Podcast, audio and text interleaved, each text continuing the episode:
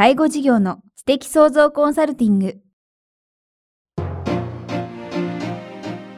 ポッドキャスト介護事業の知的創造コンサルティングでは、介護事業サービスを充実させるヒントはもちろん、介護事業特有のマーケティングや数字を具体的にするアカウンティングの知識を身につけていただける番組です。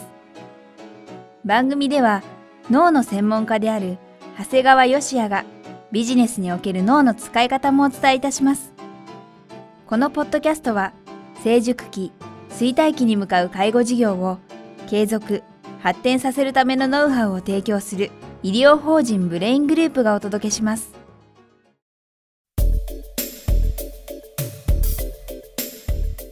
皆さんこんにちは。番組インタビュアーの早川洋平です。介護事業の知的創造コンサルティング、今日はだいさんじゅうななかいお届けします。えー、長谷川さん、よろしくお願いします。よろしくお願いします。さあ、前回はですね、訪問介護について伺いましたけども、今回はどんなテーマについて？今回はですね、訪問看護についての話ですね。看護ですか？看護です。世の中の人たちがですね、その介護と看護をよく間違えられまして、はい、えー、僕自身は訪問看護をやってるんですが、はい、あの訪問介護やってるんですかとかよく間違えられます。はい、ですから実はこう内容が全く違います。はい、で、私自身はですね、もう介護保険の施行と同時にこの訪問看護にはずっと、えー、携わってきております。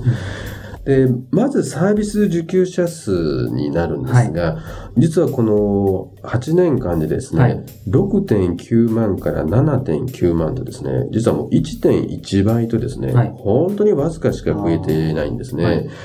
で、さらに絶対数もですね、それこそ訪問介護の前回のお話でと、まあ、ひゃくにじゅうはちまんからにひゃくろくじゅうまんなんてとんでもない数に比べるとですね、はい、本当に何万、ろくまんからななまんというふうに本当にわずかの数なんですね。はい、今あの医療自体は本当に高度化しているもんですから、はい、退院するにあたってですね、医療的処置を必要とする要介護者さんというのはすごく増えてるんですよね。はい、で、病院自体はですね、あの入院できる日数がですね、どんどん短くなってきてるんですよ。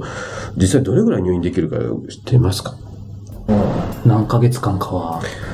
昔じゅうねんいじょうまえはですね、はい、まああのさんかげつぐらいは入院させてくれるっていうのが大体あったんですが、はい、もう今その半分です。半分、大体約よんじゅうごにちぐらいが限度ですね。いっかげつはんぐらいですか？はい、ですからあの、まあ、当然ケースによって多少の前後はあるんですが、はい、平均いっかげつはんに何とかしようとしています。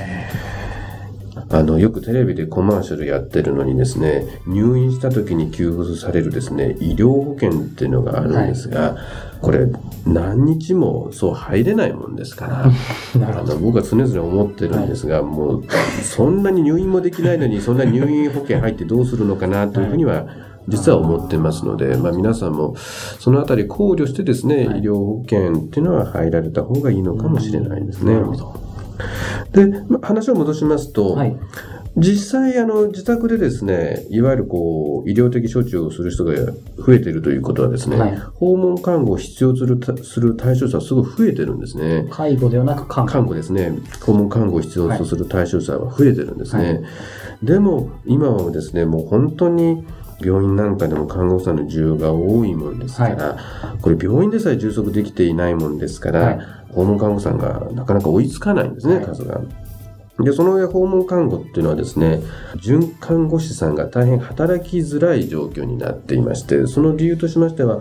まあ、業務内容に制限があったり、はい、準看護師さんの場合単価も低くなるというためですね、実質これも正看の看護師さんに限定されてるんですね。はい、ですからさらに一人で回るということでですね、あの病棟みたいにこう何かあった時に頼れるケースもないもんですから、はい、もう本当に正看護師さんでなおかつですね、一人で回っても大丈夫というかなりの経験と実力が要求されるもんですから、はい、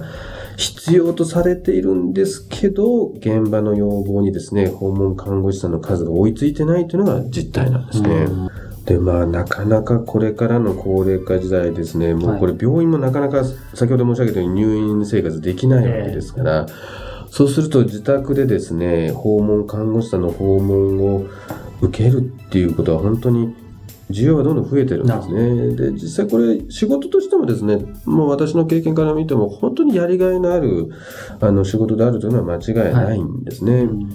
ですからまあできたらですね、あのこの訪問看護、まあ、夜訪問看護さんにいる訪問看護というのがどんどん増えていけばいいなと常に思ってるんですね、はい。うん、ただですね、実はこう経営者の目で見るとまた実はこれが大変なんですよ。大変大変なんです。医療的処置が必要であるわけですから、はい、急に状態が悪化したりですね、逆に言うとそうだよ、その、あの結果として入院となる確率がとっても高いんですね、はい、ですからその経営計画がとても立てにくいんですね。いつ何が緊急で起こるか分かんない。そうなんです。ですから例えばですね、うちなんかもですね、来月のですね予想、大体訪問件数を予想するんですね、はい、例えば今であれば、えー、来月は、えー、何百訪問予定しますと、はい、それがですねプラスマイナスにわり動くんです大きいですよね、はい、って要するに、えー、患者さん、まあ、いわゆる利用者様の状態が悪くなったらにわりぐらい増えることもあるんです。でもそのにわり増えるような方々が逆に入院したりお亡くなりになったりすると今度にわり減ってしまうんですね。うん、ですからなかなか計画が立てにくく計画通りいかない、はい。例えば訪問介護はですね、コムスンさんのような大手が参入したんですが、はい、実はこの訪問看護にもですね、実はセコムさんだとか大手が挑戦するんですが、なかなかうまくいっていません。そう、そういうことがあるわけですね。もう全く上下にわりに動いてはですね、もう計画が立たないんですね。で、実際現実的にはですね、まあ、訪問看護師さんの仕事っていうのは一種、えー、看護師さんの中では憧れ的な仕事ではあるんですが、そうですね、そうなんですね。やはり訪問看護師さんとよくお話をしているとですね、はい、病棟で働いてる時っていうのはですね、なかなか一人の患者さんに時間をかけることができないんですね。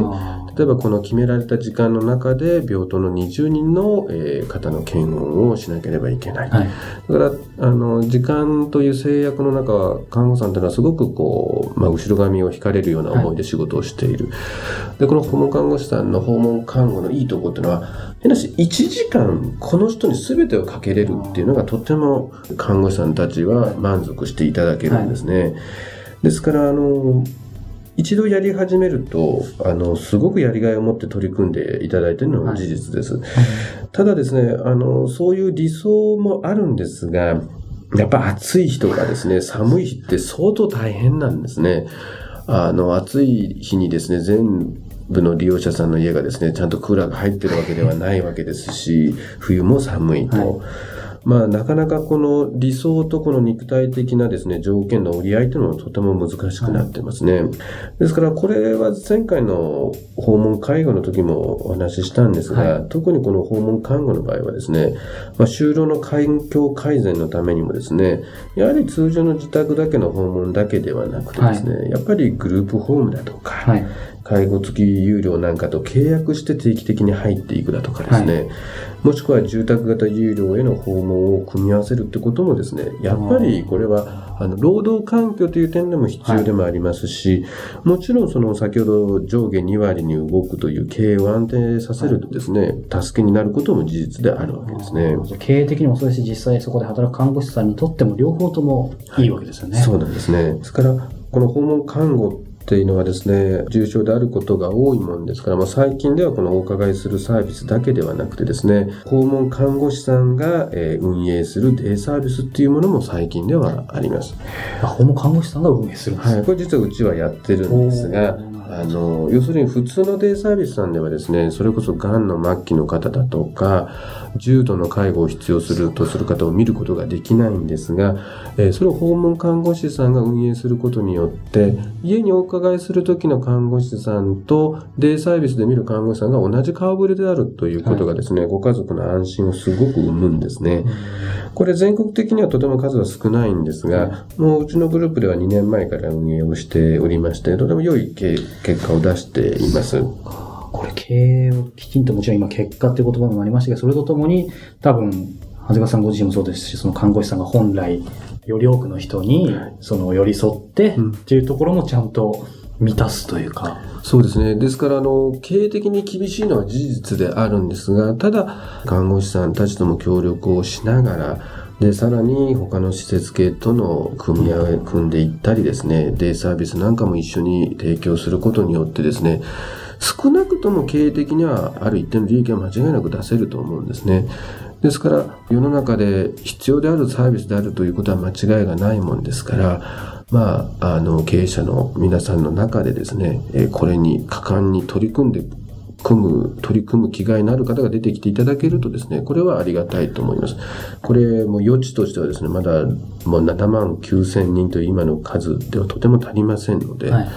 あの新たに参入していただきたい分野であります。そうすると前回のお話でもありましたが、いずれにしてもその組み合わせというか連携というのがポイントになってきそうですね。そうですね、はい、やはり、えー、新しい今までの訪問看護だけじゃなくてですね、あのそれ自体の普及と他のサービスとの連携がとっても必要になってくると思います。はい、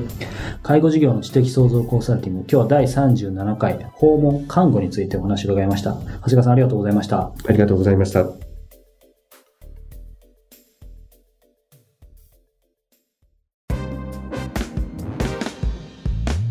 今日のポッドキャストはいかがでしたか？番組では長谷川義也への質問をお待ちしております。質問は株式会社在宅のウェブサイトにある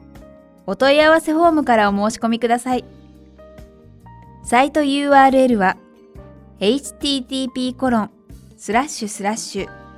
ビーアールエーアイエヌハイフンジーアールドットシーオーエムスラッシュゼットエーアイティーエーシーエイチティーティーピーコロンスラッシュスラッシュブレインハイフンジーアールドットコムスラッシュ在宅です。それではまたお耳にかかりましょう。ごきげんよう。さようなら。